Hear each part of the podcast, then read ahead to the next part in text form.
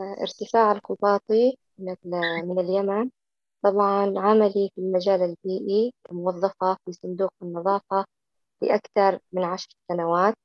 كان عملي إداريا آه، ولكن بسبب الحرب وتدهور المجال البيئي أصبح عملي ميدانيا من أجل إنقاذ سكان المدينة من الموت بالتلوث البيئي. أميل آه، كثيرا إلى المجال البيئي إلى جانب أعمالي الإنسانية في مدينتي.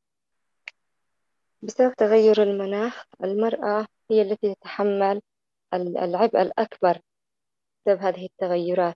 فالمرأة هي من آه، تذهب من أجل أن تجلب المياه من أماكن بعيدة وخطرة.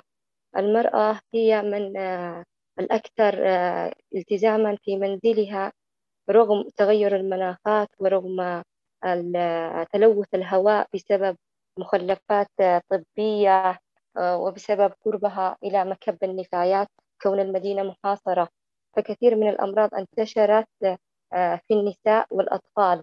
كون الرجال يعني بعيدين كل البعد عن منازلهم نراهم في في الجبهات خارج المنزل بينما المرأة هي من تعاني داخل منزلها وهي من تعاني في جلب المياه.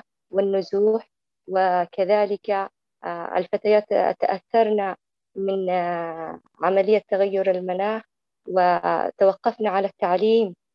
حاليا كثير من الفتيات توقف تعليمهن بهذا السبب وهو سبب التغير المناخي والجفاف الحاصل بالذات شحة المياه وتلوث المياه في مدينة تعز الآن هناك كارثة بيئية آه، تصيب الكثير من السكان.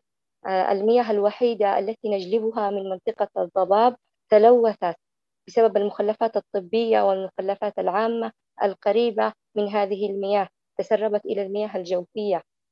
آه، نحن بحثنا عن التوصيات والمعالجات وطرحناها حتى نحصل على إمكانيات لحل هذه المشاكل الرئيسية.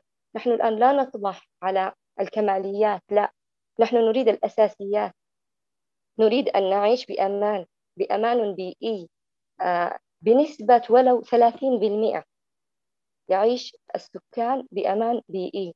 حاليا لا يصلح العيش في مدينة محاصرة بالتلوث البيئي. لا تستطيع جلب المياه أو شربها مياه نقية صافية. لا تستطيع أن تستنشق هواء آه، آه، صافي. إنه ملوث بالجراثيم والميكروبات الناتجة عن إحراق هذه وتفاعل هذه المخلفات بين السكان.